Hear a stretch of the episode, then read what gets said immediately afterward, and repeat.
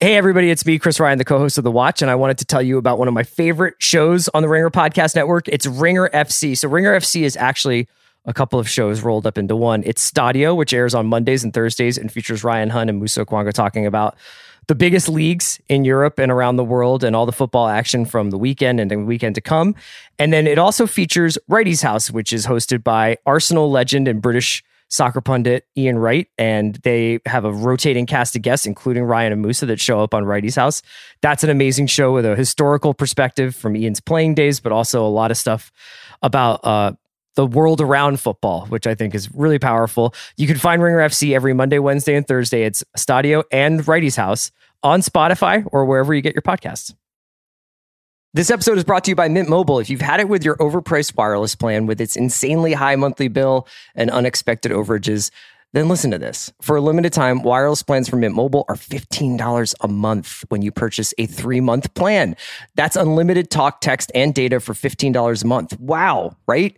To get this new customer offer, just go to mintmobile.com slash watch. That's mintmobile.com slash watch. forty-five dollars upfront payment required, equivalent to fifteen dollars a month. New customers on first three-month plan only. Speed slower, above forty gigabytes on unlimited plan. Additional taxes, fees, and restrictions apply. See Mint Mobile for more details. This episode is brought to you by twentieth Century Studios' Kingdom of the Planet of the Apes. As a ruthless king builds his empire at the expense of the remaining human race, a young ape will fight for the future of apes and humans alike. Kingdom of the Planet of the Apes. Enter the kingdom in IMAX this Friday and in theaters everywhere. Get tickets now. I need support staff to clear the room.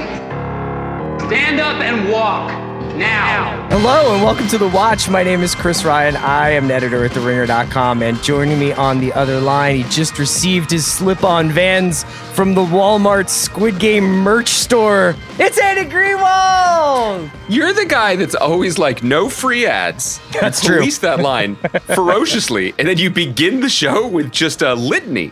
Of course. Well, I know, I know that you're a guy who's never heard of Vans before Squid Game. You know, he never thought no, of wearing I was slip-ons. Like, what, what are these shoes? They look like they could be good for fashion or skateboarding. Andy, it's Monday. I thought we could do a little bit of news at the top. There's not a ton, but we could do some. Uh, we're going to finish up our conversation on Squid Game. Uh, we're going to talk about the last couple of episodes, but I want to have a larger conversation with you about what constitutes a hit on what oh. we call television these days. Um, That's exciting. And uh, yeah, I thought we could get into it. Uh, how was your weekend? How how are you doing today? Well, my weekend was a little lonely because I don't want to blow up your spot, but my my guy Chris was out of town. I was. And yeah. It's weird. It was a Usually weird... you and I hit the bars on a Saturday night. Well, that's know? the thing. We don't. And especially post-COVID, you know, I R L hangouts are, um, are they're special. They're, they're not that common. Yeah. But it's interesting the way certain social conventions persist, because I think it's not a secret th- to tell people that we are uh, constantly in communication. Yeah. Um, generally, I send you a really inordinate number of texts throughout the day, often with links when you are working or doing other podcasts. But for whatever reason, I knew you were away. Um, you and your wife were going on a lovely trip, seeing friends. And I was like, oh. You try I, to stay out of my airspace. Yeah, yeah. Let him let him have some time. Let him let him pilot the canoe. But the, the thoughts and the texts they they they bottled up. You know, I was rudderless, unlike yeah. you in that canoe. So you didn't oh, no, have like no a plan B who to, who to go to with your texts? No, no, I don't have a Sean Fennessy in my life like okay. you do. You know what I mean? um, uh, I shots, uh, shots to Sean. I love Sean. No, Sean. I'm sorry. I, I, I, he can take it, but after the Jets and London, I don't know if he deserves it. Sean has a big role in all of our success here at The Watch. Um, I wanted to tell you that, speaking of canoes, I did spend some time on water this weekend. I was up in Oregon, yeah, and uh, found out a little bit about myself. Whenever you test yourself against nature, I think it's important. oh, Jesus, okay. Come away with lessons. As right. you guys know, The Watch is your home for outdoor activity content. You know, we, who can forget producer Kai McMullen versus a bear, mm-hmm. one of the great anecdotes of the last few years. I found out this about myself this weekend. I okay. don't know how to row, um, oh. which you think is like a kind of a bicycle-esque row once, you know, yeah. teach a man to row, he'll, he'll row across the lake kind of thing. Like, but you know, you right. get what I'm saying. I uh, I thought I knew. I think I've been on a rowing machine before. I thought I had rowed a boat before, but maybe it was just like in like a, a daydream or something. And my wife and I got in a, a rowboat uh, on a, a lake called Clear Lake, which was quite clear in Oregon, and just immediately started going around in circles. Um, really wow. could not get anything going with the the rowboat, so uh, had to dock that bad boy once I was able to at least master moving forward five or six feet. You made it back to the dock, okay. Did We did. It was There was touch and go for a second, and then I uh, got in a kayak, uh, which was much, much more to my speed. I um, That's fascinating, and I appreciate your vulnerability in your honesty with our listeners. I wonder if your um, your irrational confidence about rowing has something to do with the fact that as a Philadelphian, as a Pennsylvanian, you, like I, spent a lot of time looking at the image of George Washington crossing the river. Oh, I thought you were going to say because you and me are big-time regatta boys. Oh, right. Well, there also was the Boathouse Row and, like, just, yeah... yeah, we're big. No, not big rowers. I just feel like we always saw that image of Washington, you know, like like fleeing. And I was like, it doesn't look that hard. It's cold. Yeah, he's These not rowing, little... though. He's just standing at the front of the boat, like over there. Well, let me, can we get Phoebe on the line? Was that your strategy also? She did some standing when she was like, do I have to jump out of this thing or can you right. get us back to the dock? Yeah. Wow. Yeah. Yeah. We, I, I don't know where to go with this because I desperately wish I could just continue to talk about being regatta boys, but that's never been our lifestyle, it's unfortunately. Not. It's not. Uh, can, can I can I give you um, some viewing highlights from the weekend? Oh my God, did you watch some some stuff? Yeah, yeah. I gotta. I, I mean, there's one that isn't going to surprise anyone. Um, if you are one of our loyal listeners who also has a Criterion uh, collection subscription, Criterion channel. Um, This filmmaker has become one of my favorite filmmakers, a, a Finnish guy named Aki Kaurismäki. There are three more of his movies up right now. Did he just um, crank out three more? Or did he? No, f- no. They, fi- they found just, some other ones. They found some other ones uh, yeah. in a rowboat that was left unattended, circling somewhere uh, near a fjord. Um, it's it's the it's called the Finland trilogy. For I think because he made three movies back in Finland after making movies in France for a number of years. And I just adore his films. If you are a fan in any way of Jim Jarmusch or Wes Anderson, you will find something to love here. Um, three movies on Criterion to check out. But I have to say something. I don't know where you're going to go with this. I don't know what this is going to awaken in you. Maybe it's going to, uh, maybe it's poking the bear. Maybe you're anti, or maybe you didn't even engage. But I know that I know people love when I'm like six months late to something, and I have to weigh in and say that my household watched In the Heights this weekend. Oh, okay. Which, yeah, I was, I was. I thought you might be like, I caught up on Narcos.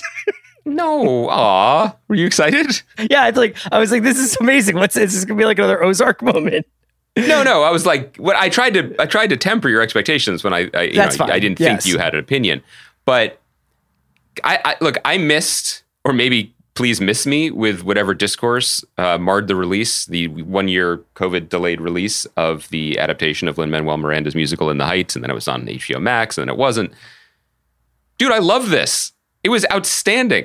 I don't understand. I, I, I, all the only things, and maybe this is a question of media diet or whatever, or also how difficult it was for some people to get to the theater, especially when this was released. But I thought this was a brilliantly made musical film, and I don't understand why America didn't get behind this movie. Uh, let me ask you something. Is yes. the In the Heights soundtrack on in the in the whip?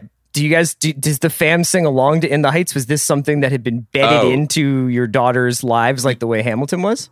Um, yes, they are not as into it as they are into Hamilton, but they love it and they okay. had become familiar with it. Yes, and they were Before excited to see it, it. They knew the music. They knew a lot of the music. Yes, and so you know, look, this is definitely.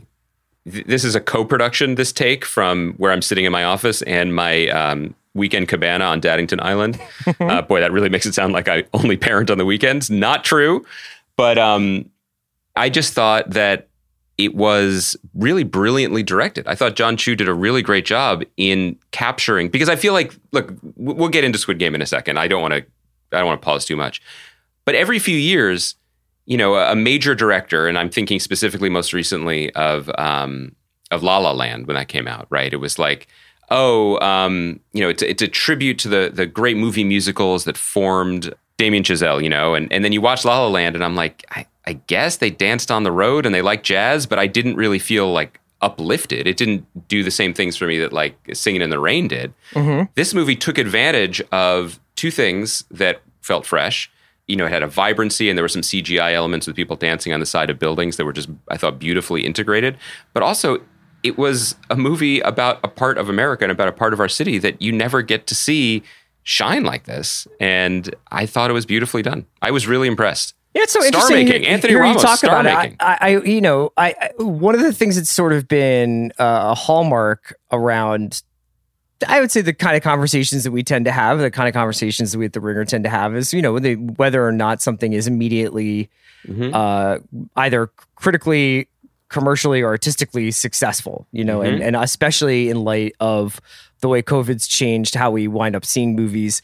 I think that, and this is actually, does lead into how I wanted to talk about Squid Game, because it's like, yeah. uh, we are being told left and right. And, and I think you can sort of, to the extent that you are out on the street, you can feel a palpable like swell of like people talking about this. Like I, I talked to my mom for the first time in a week today. She was just like, I'm watching Squid Game. It's like, my mom barely knows how to work a television. God bless her heart. She, but she has figured out how to watch like this show. And it was somehow my mother, who mm-hmm. just watches West Wing over and over and over again, is like, I'm watching, I'm watching Squid Game. It, it, it has cracked certain ceilings that you would just not expect a show to crack.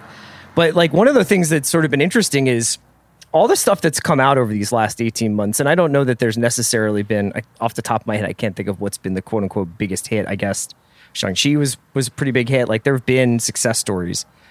But whether there will be stuff we go back to yeah. and have, like, a more, like, sober appreciation of outside of, did it make day and date work for H B O Max? Or was it worth the wait after it's being shelved for a year and a half due to COVID halts and stuff? And I think that that's going to be kind of a No Time to Die conversation. It did not do yes. especially well this weekend, um, in at least domestically. I think it did quite well uh, in England, where it, it obviously would. And but, internationally, everywhere.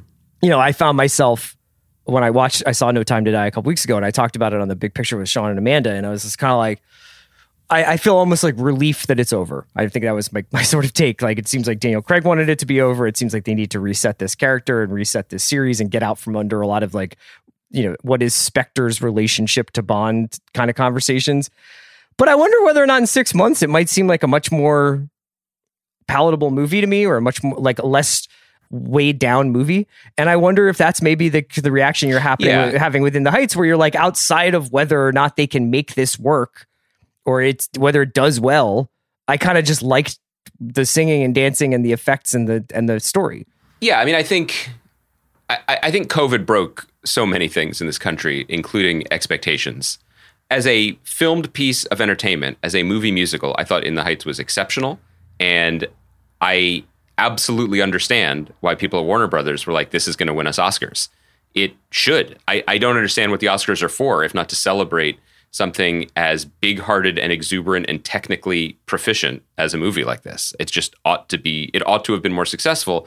And I think that the year-long delay, and then the H B O Max thing, and then, you know, Delta and everything else that went on uh, absolutely affected it. But it doesn't take anything away from its excellence. And I think it has fans, and it will mm-hmm. continue to have fans, and it's going to do very well for a very long time to come. I'm not necessarily worried about that in any way. I just think it's a shame that more people didn't didn't check it out. But to the other point, um, yeah, I mean, we've been headed this way for a long time. The idea of, like, what's successful if it doesn't open to fifty million dollars is a whole thing. But we, we that that's predates Twitter or any, you know, any uh, avenue we use to discuss these these points, or any sort of shorthand we use. But I think that um, post-COVID, and then post, you know, do movie theaters even exist anymore? We are entering this very, very strange place where, look, I think the big picture story is no one knows anything. No one knows what to make of anything. And then the waters are further muddied by behavior like Warner Brothers, which I, Warner Media, which I don't blame. But, you know, last week we were talking about Many Saints of Newark, and Many Saints of Newark did not do particularly well at the box office by any stretch, pre-COVID, right. during COVID, post-COVID. But Warner Brothers got way out in front of it, and they were like, this movie was a huge, huge, huge ground-shifting success for our streaming strategy. It's like, okay, great.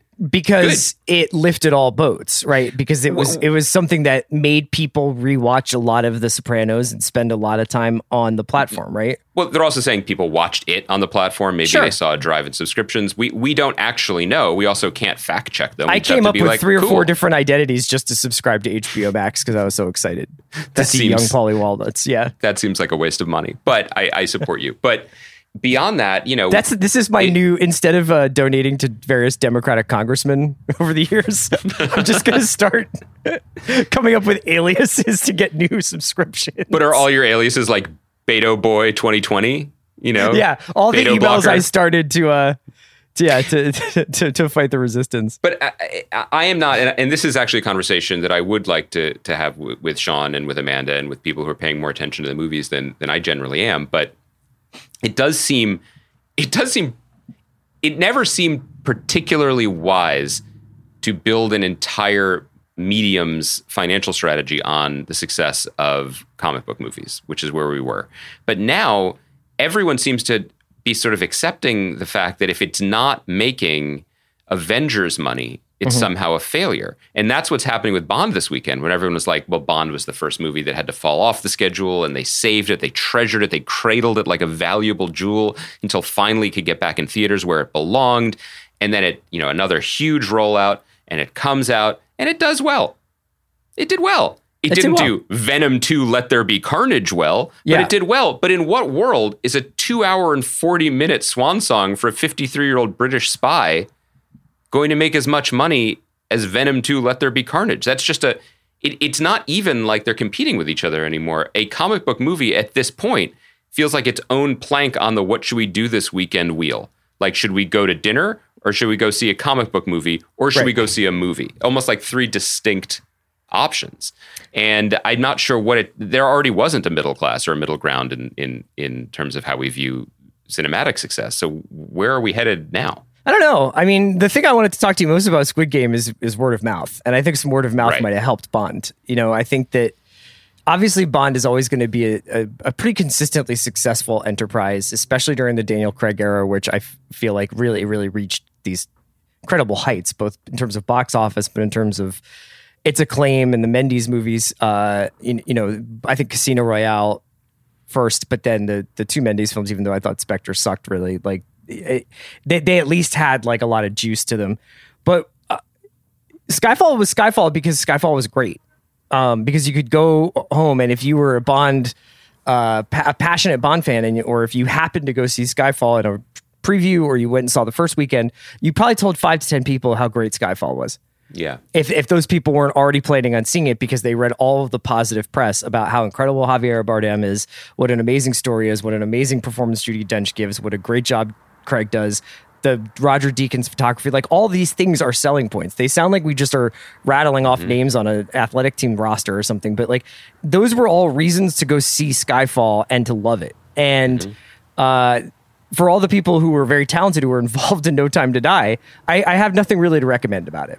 You know, I mean, I think it's a, yeah. it's an okay movie. It's got some pretty cool set pieces. I think that they wasted Rami Malek, or Rami Malek wasn't right for the part, one or the other.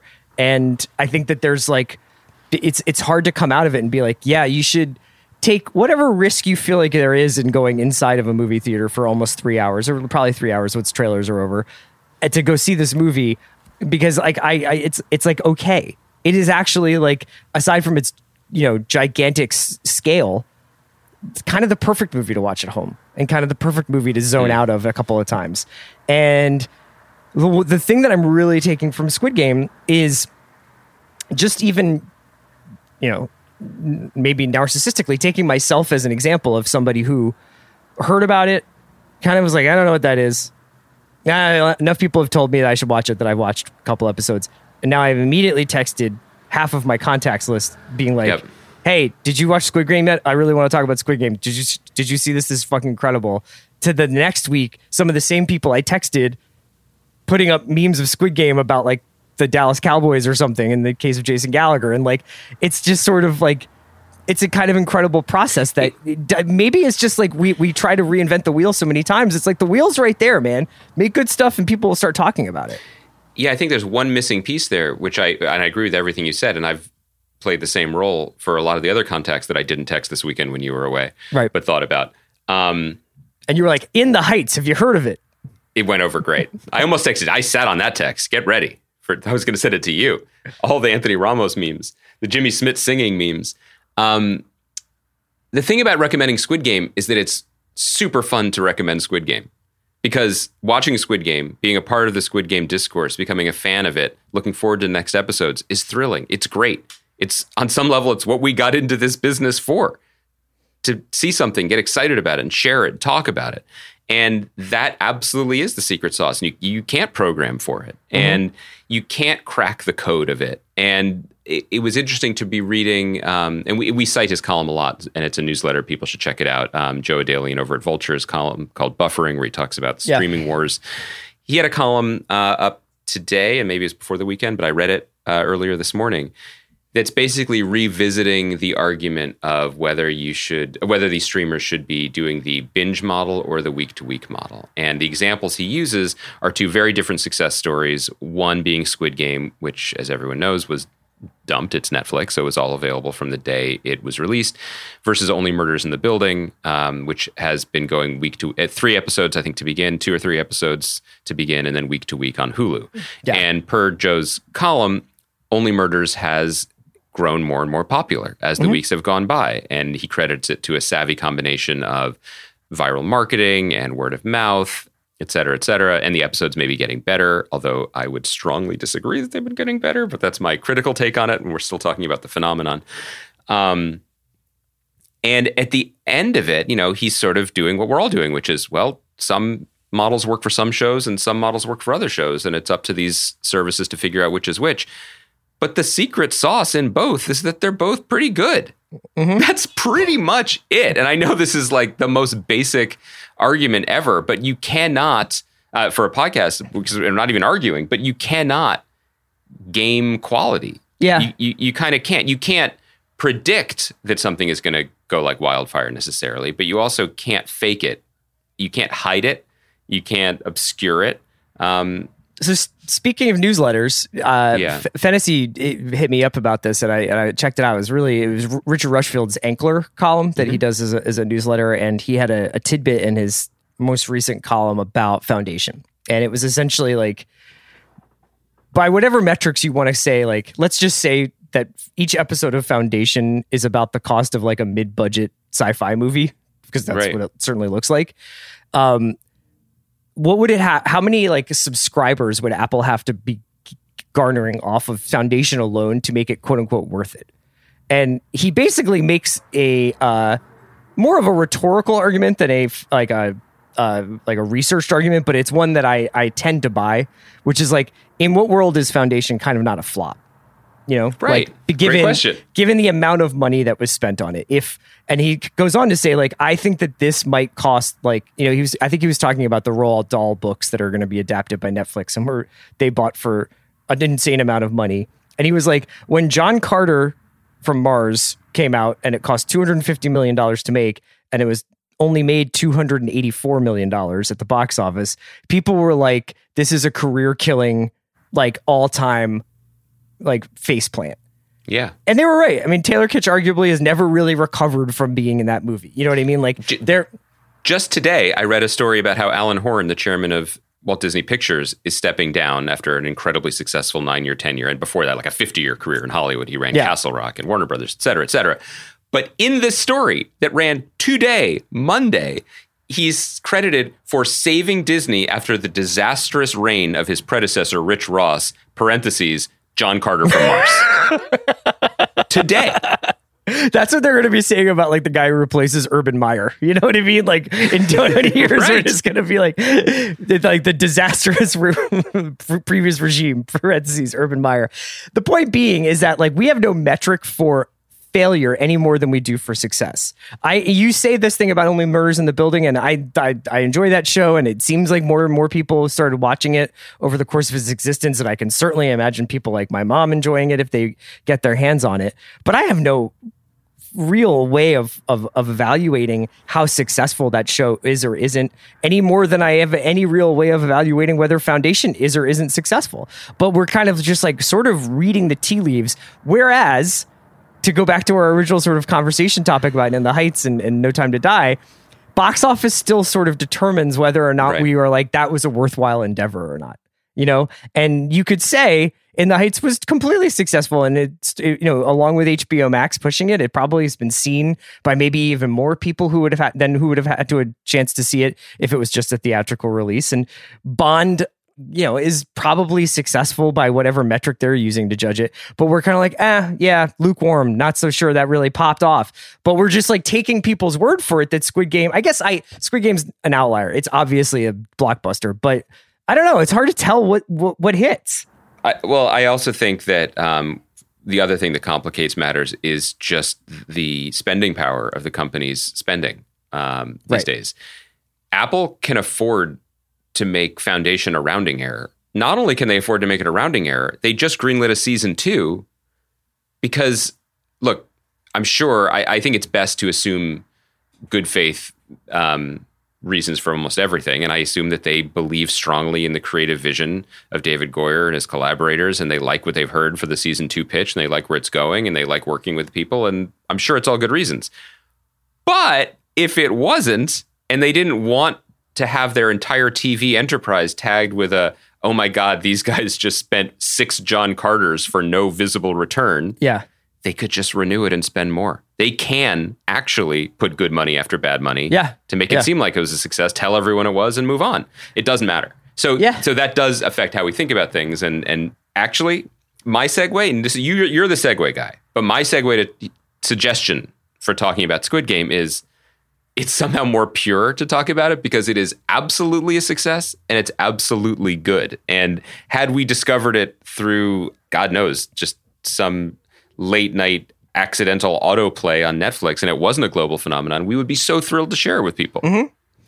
This show is now on its pace, I think, to become the biggest show in Netflix history. I mean, they already talked about how it was catching up with, if not surpassing or rivaling, Bridgerton and The Witcher. I did not know The Witcher was that popular, but according to Netflix's somewhat, you know, um, fingerprinty uh, analytics, that the, it, the, those are those two biggest shows in the in the, the service's history. I think you would also put it up there with shows like, um, obviously, it, it it's in it's part of Netflix's international distribution story with Lupin and Money Heist and Narcos, but. Um, I think it, you know, now it needs to be considered on sort of the Rushmore of least commercially successful Netflix shows. Yeah. Um, I have no doubt whatsoever that there will be a second season. Uh, it seems like that, that that is probably the easiest bet to ever make, although I guess that hasn't been officially released. I was curious whether or not you felt like the way the ways in which we are certain that mm-hmm. this is a hugely successful show changes your mind about maybe some of the other shows that we've been, we've considered successful over the last eighteen months. Like, oh yeah, that's what a big show looks like. Well, what what are you comparing it to? What are the I don't even know. I don't even know. I mean, like, honestly, like, I'm so excited for Succession to come back, and like, I think I, I I can't wait to talk about it with you for the next two and a half months. Like, we're doing all these pods about it. Like, it's it's going to be exciting. I don't know. I mean, like. I, what what what is how many people watch Succession on a given episode? Like seven million, six million? Like no, much no. much much much less. I mean, right. But again, that's all getting muddied. I think that, like, I don't have in front of me. My guess would be that when season two was airing, the original Sunday night at the moment it aired, audience in H B O was probably a million people per episode, okay. And then they would probably say it went up to two or three maybe during the course of the week over re-airs. It's returning to a very different landscape, and one in which I believe, and we'll know soon enough, I believe it has become much more popular. Yeah. Not only did it win the Emmy since it was last aired, but many people, this is anecdotally, seem to have caught up or become into it, and the, the wave of anticipation seems to have only helped it. But I think you are right to point to Succession, because I think that the ceiling for its popularity, it would actually probably break our minds and also break this podcast if we actually looked at the numbers for the shows that we worship, whether they are Mare or Succession, and compared them to not just The Witcher, but compared them to Falcon and Winter Soldier, a show that mm-hmm. we watched and we podcasted about. But if you actually saw how many people around the world watched that versus I May Destroy You, then we may be destroyed. Yeah, I guess I I don't really have a, a, a another show in mind. I, I fully acknowledge that there are certain critical darlings. There are shows that are difficult to find. There are shows that, you know, we talked about The Bureau, which isn't even on and is on A M C Plus. And like, you know, it's like, it's not like I think everything we talk about is somehow, uh, you know, in some sort of rarefied commercial air. It's just that when you start seeing the numbers that Netflix has thrown around, like eighty million households have engaged with Squid Game. And, you know, if you write up, if you Google Squid Game popularity, waves and waves of articles about its viral, sensational uh, popularity on social media platforms, but also like Squid Game gonna, is going to be the biggest Halloween costume. That's the thing. Squid Game and all this uh, stuff that is just kind of like... It's going to be so big in two weeks' time. I mean, you started the show by referencing it. That actually is going to be a real-world yeah. indicator. This episode is brought to you by Mint Mobile. If you've had it with your overpriced wireless plan with its insanely high monthly bill and unexpected overages, then listen to this. For a limited time, wireless plans from Mint Mobile are fifteen dollars a month when you purchase a three-month plan. That's unlimited talk, text, and data for fifteen dollars a month. Wow, right?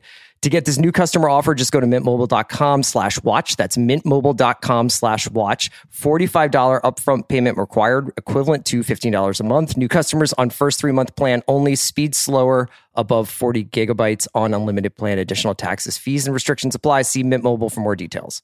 This episode is brought to you by Cars dot com. When you add your car to your garage on Cars dot com, you'll unlock access to real-time insights into how much your car is worth. Plus, view its historical and projected value to decide when to sell. So when the time is right, you can secure an instant offer from a local dealership or sell it yourself on Cars dot com. Start tracking your car's value with your garage on Cars dot com. This episode is brought to you by Atlassian. Atlassian software like Jira, Confluence, and Trello help power global collaboration for all teams so they can accomplish everything that's impossible alone. Because individually we're great, but together we're so much better. Learn how to unleash the potential of your team at Atlassian dot com. A T L A S S I A N dot com. Atlassian. Tap the banner or visit this episode's page to learn more. This episode is brought to you by Anytime Fitness. We're not all professional athletes, but we all have health goals. That's why Anytime Fitness gives you access to personalized plans and support from a coach. Plus, you can track your training, nutrition, and recovery progress with the Anytime Fitness app, just like the pros. With twenty-four seven access to more than five thousand gyms worldwide, get more from your gym membership. Visit anytime fitness dot com to try it for free today. Terms, conditions, restrictions, all apply. See website for details. But yeah, I was curious whether you thought about whether or not it kind of... Uh... It, it changed the way we kind of looked at other shows. The other thing I was just curious about was whether or not you felt like the second half of the season lived up to the first half, because we hadn't really talked about it. We, yeah, so from this point on, we're going to spoil. We're going to talk freely about the show. We've danced yeah. around it long enough. Um, yes and no. So I absolutely love the show. I love the experience of watching the show. I miss having more episodes to watch. And I, I kind of had something that I haven't felt in a while, which was a very keen sense of like pre-nostalgia as I was watching the last episodes, being like, oh, I'll never not know this again. And, right. and that was kind of a fun feeling to have again after a while, or after being jaded for a, a minute. Um, I think that the challenges of the back half of the season were always going to be challenges, um, because, you know, like with any mass market, even marginally genre show, it will have to go from questions to answers. It will have to go from a big group of red shirts and chum and possibility to getting down to it. Someone's mm-hmm. going to have to win. And I think that with all, considering all that, I think that the show stayed very true to itself. And I think that that's the highest praise you can give a, you know, really ambitious project like this. I think that, um, Dong-hyuk Wang, who made the show, I mean, he he made it all himself, right? He was originally pitching this as a film for him to write and direct over ten years ago. He basically treated this as a film. He wrote and directed the entire thing and had such a steady hand on the type of show he wanted to tell, so that as pieces fell off the board, even if I took issue with some of the way the pieces fell, and we should probably get into some of the specifics about it, um, I, I, I never once doubted that the creator was in control and taking us to a very specific place that we could then reflect back on. When you talk about the second half of the season, though, what you're talking about, I think, or what we ta- have to talk about are three major pieces, mm-hmm. right? In the back half of the season, and it's not really half, there's, what, nine episodes. So last third, let's say, we get what I think is generally being celebrated by everyone as the best episode, the masterpiece episode, episode six, Gambu. Mm-hmm. Uh, that's the uh, marbles episode. you also get, unfortunately, what I think is recognized correctly as the weakest episode, episode seven V I Ps, and then you get the end, one yeah. lucky day. And so we have the, the highest point, the lowest point, and maybe the most contentious point, the end. So it's sort of difficult to wrap your head around what all that means when the first few episodes are such brilliant exposition and such an incredible rush, exhilarating rush of like, what the fuck is happening now? Um, so maybe we should get into those three specific things. I'd like to start with the lowest point. Okay. Um, which is V I Ps. And actually maybe um, put on my gold-plated lion mask and... Uh, argue against myself, because while it was unquestionably the lowest point, I kind of forgive the show, because do you know how challenging it probably was to find three to five Native American English speakers on a budget in South Korea during COVID? Like, this show was not budgeted to be an international success, so it's not like they could have just called any American actor and flown him in to play these parts. Right. You know, this is something we covered recently when we were talking about Le Bureau, which is like, we are certain people speaking foreign languages are fucking genius Brando level performers until the foreign language in question is ours. And we're like, you were serious about that? So speaking so, of Le Bureau, how did you, did, were you like me and you thought that the horniest V I P was Buddy Garrity? Yes. But not just that. I was like, oh, like this is the Brad Leland corollary where like everyone in the world apparently watched Friday Night Lights and they were like, what is America? And they were like, it's this guy. Yeah. And in the case of the Bureau, they were like, would you like to fly to France to be this guy for us for two seasons? And he was like, hell yeah. They may have placed a call, but right. again, they filmed the show during COVID, so I bet he couldn't make it. Um, I, I, I've read some defenses of the episode basically saying that the flatness of the delivery and the almost, you know, bordering on farcical, s- stereotypical, like just rich grossness was intentional. Like mm-hmm. these characters were not supposed to be multidimensional. They were supposed to be like fat, horny, and sad and mm-hmm. dumb. And venal, and like that's telling us something. And I think that's a very generous reading of what I really do feel was the one place where the show's imagination kind of faltered and its casting definitely couldn't keep up. I don't think those are like strikes, but that's just the way it is. I thought like the seventh episode suffered for coming after the sixth episode, so I, that, that was always going to be tough. You know, th- there's both this the seventh and then is eight is episode eight frontman or is episode nine? Yeah, which front? Is the shortest episode. Yeah. yeah, and so it's an interesting. Middle, like it's it's an interesting pre uh, final act for the season. Is this you? You have this dramatic high, and then there's almost this uh, valve release with the uh, seventh and eighth episodes. Mm. I you know they deviate from the players for the most part. Um, they obviously they concentrate on um, on on like we said, like the sort of the watchers, the audience for this game, and the people who run the game, and a little bit of this investigation by a police officer into the game. But I I, I felt like that they were probably fine. They just happened to come after six, and I do remember, you know, seasons of Lost or twenty-four and stuff like that, and you'd have like a epic episode and then like the next two would just kind of feel yeah. like yeah that was okay, but that wasn't the constant, you know what I mean? Like yeah and they can't all be the constant. I mean right. you, first of all, you can't operate on God level all the time, but also right. um it, you earn the constant by laying groundwork, and the first five episodes built to six, and I, it, it's for me it's really more of an advantage. It's, it's more of an example of a creator um to use a, a, a football cliche, letting the game come to him. I'll give you another football he, cliche he, where he, he Yeah. No, I was just going to say that you're kind of, you're talking about like how it wound down and you were like, yeah, I guess this was always going to be about people, you know, it was going to have to get down to one or two or two, two of them, one people. It kind of, you know, that, that sick episode six kind of reminded me of N F L wildcard weekend, which is like the most fun is yes. when there's still a lot of teams involved and, yeah, and crazy things have, can like, happen. Yeah. And like, you know, when you get to, um, you know, the, the bridge with the glass tiles, I think that's like, That's like the conference championships. You're just like, holy shit, you know, like this is really the best of the best are here. And then, yeah, it's going to not, it's not going to feel as like titillating when it's like these three characters that it, in different ways you've come to care about. I know you have your takes on, on Sang-woo. Uh, I was, it, it, it's, it's true, but it's also, I think, worth saying, and I do think this is valid, which is, and it's actually baked into the show, which is that being rich isn't interesting. Being this debased and rich is sick. There's a sickness to it, and there's nothing interesting. There, there aren't really different. At a certain point, you've got the heaviest crystal decanter for your most aged scotch. Like, you can't do better than that, right? And so the show itself is a commentary on, like, wh- where does this go? Where where else could this possibly go? And it goes to a place of watching poor people kill each other for fun. Right. And once you get to that point, I mean, there's not a version of it where the rich V I Ps are going to be interesting. I think that's baked into the nature of the show uh, in a way that I appreciate. That said, I I, I did think The Glass Bridge was... was pretty riveting. And the thing about yeah. the show that's nuts is that you keep, I, I won't say you, I kind of like, like a, maybe this is, I'll, I'll do as a football analogy. Maybe like a, a, like Andy Reid kept taking my eye off the clock.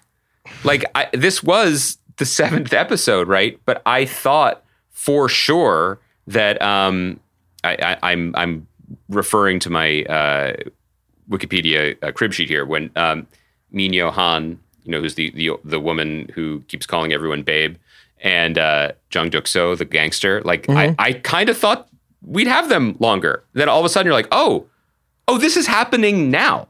Like, even in this episode that yeah. I thought was a little bit of an afterthought, this is going to happen. Here it goes. And I that think was that wild. They could have probably maintained this level of tension and interest and maybe been able to get into a couple of different things if this had been like a fifteen episode season. Like, I'm not saying I wanted it that way. I'm not saying it had to be that way. I'm not saying it would have been better if it was that way. I'm just saying that, like, if if the bridge episode was two more episodes later and they had done more stuff with the detective or more stuff with the front man and, and their the brother relationship there, which is kind of not yada yada'd, but like not really explored in depth, I, I don't think. Well, first of all, you're the Roger Goodell of this analogy because you're always trying to add games to the season when the That's players right. are like, we're good, That's we're right. fine, our bodies can't take it. I will take the counter position. I didn't want a single extra minute of this season. Um, not because I didn't love it, but because certain things like the front man being revealed to be the cop's brother, I don't think we want that in the light much longer. Like, that's a little silly. Just right. like... All, you know, a, a, a disturbing number of the participants in the game knowing each other or running into each other in and outside of the game world. Like, there are certain conventions that you just have to, that are the cost of buying in. And I appreciated the the, the mystery of it and the the idea that, you know, that everybody is corrupt or complicit and there is no simple, I mean, because the cop storyline Uh, is basically like, I'm going to expose this. Like, I have found the devil, right? But mm-hmm. the devil is his brother who he was looking for all along. And and and as a thematic point, which is one of the things the show excels at, that that everyone is stuck in a system um, and is trapped in it and is is suffering mightily because of it. I think that that helps there. Sure. It doesn't necessarily help in terms of like, well, did they get along as brothers? they, clearly, he gave him a kidney. Did they play you know any I mean? cool games as children? As children. So yeah. um, th- there was a feeling, though, like the thing about Six, Six is so good. But one of the things about Six that I just really loved and, and wanted to really highlight is it's to going back to the creator and and just like letting the game come to him. There's there's one thing to like create these circumstances that finds these characters uh, stuck playing these games against each other or suddenly realizing they have to compete and that one of them isn't going to make it. But there's the other thing about taking full advantage of every potential outcome of that moment. Mm-hmm. You know, so that episode plays us like a Stradivarius violin in the best possible way.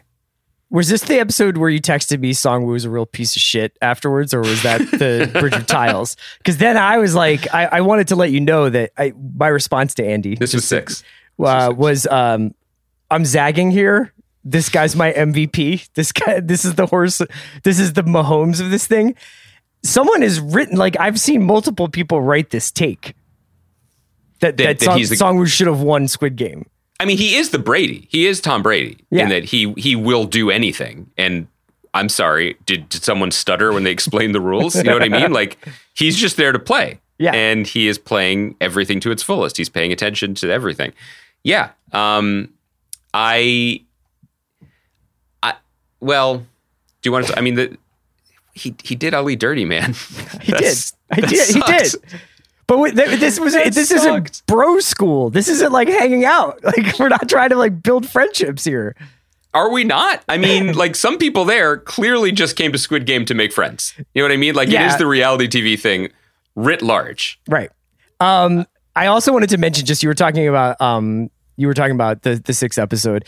The thing I think I've identified that I really loved about this episode, and I've seen other people have talked about this too, is the uh, the ability of the creators to kind of make it at once a fable, mm-hmm. but also very realistic and of the world. So it feels like a story that you could hear around a campfire as a kid, or that you could read in a in a book of tales or something like that. Like these you mean games, the Squid Game in general, like the entire like like even just like the little anecdotes about like these people who are trapped and they're playing like it, what, what summer camp did you go to? No, they feel like Twilight Zone episodes or something okay, like that. Okay, you know what right. I mean? But at the same time, the context around why these people are playing the game, or what conditions create a world in which this game might be an option for people, feels very real.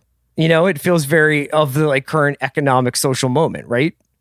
Yes. I mean, I, I without question, I, I absolutely loved the show, and I love, you know, and people have made, many people have made the comparison to Parasite, and it's made me very interested in what other K-dramas I've been missing out on, because this seems to be the, the the South Korean cultural apparatus seems extremely invested in dissecting the hideous tendrils and tentacles of late-stage capitalism, and I am here for it.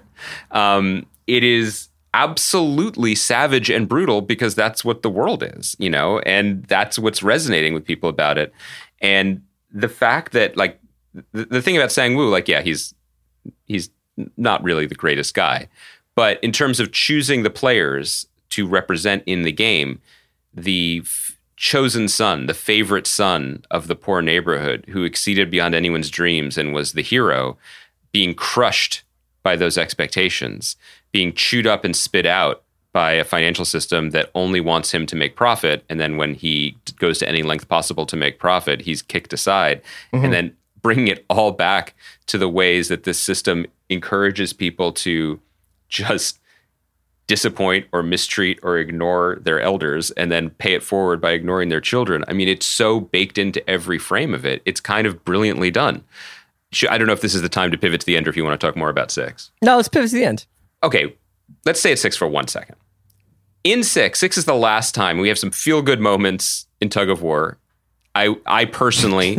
Tons of feel-good moments. That's the thing. Personally, had I Wait, participated which in Tug of War... Which episode is the strobe light brawl at night to, of, like, uh, no sleep till death? Three or four, I think. Okay. Three or four. Yeah.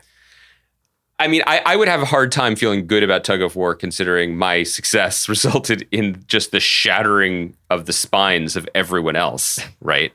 Um, I also... Do you want to, like, a, in retrospect, look back on... I love on, that you're you're clinging to the ideas of having, like, a feel-good victory in Squid Game. Well, the old man is just like, yes, I know the secret to winning a tug of war. I do think that the whole idea that he was just playing along and was having fun, curious how he would have navigated being pulled to his absolute instant death in tug of war. You know what I yeah. mean? Like... That that there's a little hole in his thinking there. Do you think that is but, is the implication that he's protected by the guards at various points during the game? Um, I think I think the implication is that he would have been, yeah. Because it's like I I felt like he very much th- during the the the night fight the in, brawl, in the, he just in the went dorm. Up, yeah. He's just like, I'm popping an ambo and I'm going over here. Like I'm, I'm not not getting involved. He remind his behavior in that reminded me. I, we've talked about this in the podcast, but there was that like one time we went to. Uh, Where did we go? We went to San Diego Comic-Con and we shared a hotel room. And it was the first time I'd seen like young Chris Ryan's sleep routine as an adult. And your sleep routine was just like, I'm just going to put on these headphones, cross my arms over my body like a vampire, and I'm good. You can read. But I just press the switch and I'm done for the night. You know what I mean? Like, I feel like that was a similar it's got, energy. It's got a little bit more complicated since then, unfortunately. okay. Um, okay, but so when we're in episode six, and all our all our best pals are still there. Mm-hmm. Did you have any like rooting interest? Were there people you wanted to last longer? Were there people you w- was there an end game strategy that you saw that didn't involve Gi-hoon, our main character, winning the game? one I way or another. I thought maybe uh, Saibyuk would uh, would come through. I couldn't tell if they were setting it up for, you know, her having the kind of like the hero's arc there, and that Ji-hoon's like redemption is to give her the life that, you know, that she... I kind of thought that too. Yeah. Um, but again, this is just like the the artistry that is actually just, um, on some level, it's like architectural draftsmanship. To bring it to that final triangle, Saibyuk can't be in the finale because she can't, she wasn't set up to win, but she also can't be defeated by our hero. And so setting up this, you know, schoolboys thing that was sort of foreshadowed by the very opening of the show, she has to she has to be like the final level for Sang-woo to cross to become the supervillain. I mean, mm-hmm. it was awful and cruel in a way to a character that was probably by the end my favorite, but that also kind of made sense in the design plan, so I can't really fault it. Um, I, I, I just was so impressed by the way the dramatical stakes factored into our enjoyment of the episode, because you're watching the Marbles episode, you're watching episode six, and the twist when, oh, they're going to have to compete against each other, which I'm sure many people saw coming, but it was still effective. Um, and then realizing in that moment, as the camera, again, so well directed, flashes between the teams, and you're like, well, we're only getting fifty percent of these people are moving forward. And one of the people is Ji Young, who's the young woman who we learn in that episode, you know, uh, killed her father and just got out of prison and all that. The way that that actress, um, Lee Yumi, plays it, you know, mm-hmm. with this just like, this quietly accepting devastation is so powerful. And it just, it, it, it infects you over the course of the episode. You know, there's just this deep blooming sadness that it was most present in that episode. I mean, that was obviously for many people, the emotional high point or low point, depending. I thought it was brilliant. And then we get to the finale, which we have to discuss. So I... Once again, want to credit um, Dong Hyuk-hwang for the construction here, because much like the most brilliant choice at the beginning of the season, which was to have the pilot be everything that it was, including the giant robot and the people, two hundred people getting gunned down, and then the surprise move that was so fulfilling to have everyone go home and come back again. Mm-hmm. The finale being budgeted the way it was time-wise, to have a, to have a confrontation in the rain, dramatic, violent, but ending in a way that we, as you know, people accustomed to being invested in the hero's journey kind of knew how it was going to go one way or another, and then leaving so much time on the clock. And we talked about that with the Mayor of Easttown finale too. It's a great, great move in the showrunner's arsenal to tell so much extra story in a way that I thought really benefited the show. I didn't see the twist coming, but I also didn't not see it, if that makes sense. It was the kind of thing that I, and I'm very curious where you were with it, to take your temperature on it. When it arrived, I was happy. I was a little bit gleeful. Oh, how fun. I, I like being outsmarted. I didn't feel taken advantage of. I thought that that felt right and interesting and gave us an extra emotional beat that I didn't see coming. It had a little bit of, uh, when I saw it, I was like, this is a little bit like if like all the uh, Stannis Baratheon truthers out there had been right, where it was like, we didn't see him die though, you know, like, yeah. But if you go back, you know, Uh, Ji-hoon actually does turn his back on yes, the scene, does. And it happens in that room. Uh, and it does take quite a while for the guy to pull a trigger, you know, for the for the guard to pull a trigger. So it wasn't like shocking. I, I'll tell you what I my my thought process there was. You know, as you as you mentioned, this is a script that took a, probably a decade to go from page to screen, and I'm sure the uh, writer director would have very much loved for that to have happened earlier, you know, and not have spent this incredibly long incubation period. But man, did this whole thing feel like something that had been weighted out to a, the milligram, you know, mm-hmm. to the point where it's just like, this is where this climax is going to happen, and then there's going to be this release, and then this is going to come back up, and we're going to have this reveal, and then it, so I just felt like this was one of those things where you you were like, oh, this wasn't written during production, this wasn't written on set, this wasn't tagged on to make it feel different in a way. Like this was something where the beats of an episode and the beats of a season were mapped out very, very, very precisely. So I thought it was, a, I thought the scene of the old man in, in the bed was really effective. I was like, you know, this, this guy being like the only two, the thing that the very rich and the very poor feel is they don't know joy. I thought was an, you know, really interesting idea to play around with. The final bet with the homeless man was really good. Uh, You know, it was it was tidy. It was it was tight. I don't know necessarily, you know, what you do next, if this is the sort of the the the, the wizard. I don't know who, who comes next as the mm-hmm. as the big bad. I guess it's the front man or whatever. But it was certainly like it was. I th- I thought it paid off in a really big way, in a way that where I thought like the final physical confrontation in the last game and during the actual Squid Game, mm-hmm. I was like, oh, this is like this is like a long fight, you know. Yeah, exactly. And a long fight is only ever just going to be a fight. And I right. think that that's the secret sauce of the show. The, you know, parade, pageant of death, of violence, of bloodshed is, you know, it's, it's sorry to say, but it's true. It can be, is, is diverting. It's entertaining. It's surprising. It's jarring. It's unsettling. It is also not what ultimately hits the hardest. And I think that's what's so smart about the way the show is pitched. The deaths that occur in the game are heightened. Everything about that is heightened. You know, they, they, they've agreed to be in these absurd circumstances. And as this, as the games get more and more tense and the players dwindle, we see them, many of them, accept what they are becoming, you know, more like horses, not men, almost, as, as, as is said in the finale. What lingers to me is the fact that after all of that, Ki-hoon's mother is dead, mm-hmm. dies. Alone and abandoned on the floor of her apartment. Sae-byuk's brother never will see his family again. Sang-woo's mother will never really know what happened to her son and is sort of given money and an, a, another child in an attempt to sort of reboot and restart. Ki-hoon's daughter is waiting for him in America and is going to be waiting a lot longer. Maybe that's a good thing because she shouldn't see that dye job on his head. But the, the, that none of that is fixed and none of that is fixable, you know, is so much more resonant to me, and also why I think this would stand brilliantly and alone as a one-time thing. Sure.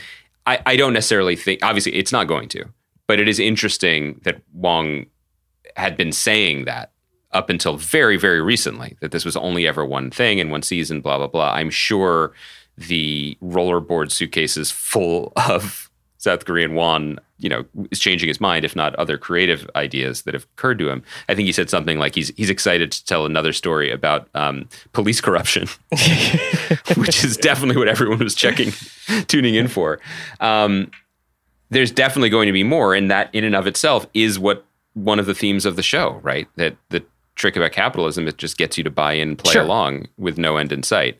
I trust him to have something interesting to say about that, uh, and but. But I just think that it's remarkable that the show in and of itself is kind of a triumph with what it actually managed to say in its nine episodes. Yeah, I agree with you. So we we could wrap it up there. We're going to be back on Thursday. We'll talk a little bit of uh, expectations heading into the next season of Succession.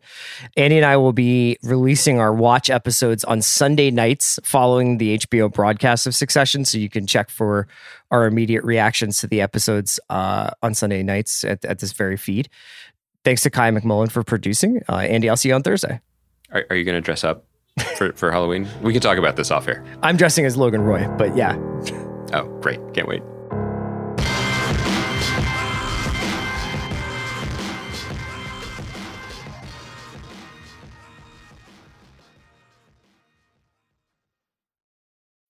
This episode is brought to you by State Farm. You might say all kinds of stuff when things go wrong, but these are the words you really need to remember. Like a good neighbor, State Farm is there. They've got options to fit your unique insurance needs, meaning you can talk to your agent to choose the coverage you need, have coverage options to protect the things you value most, file a claim right on the State Farm mobile app, and even reach a real person when you need to talk to someone. Like a good neighbor, State Farm is there.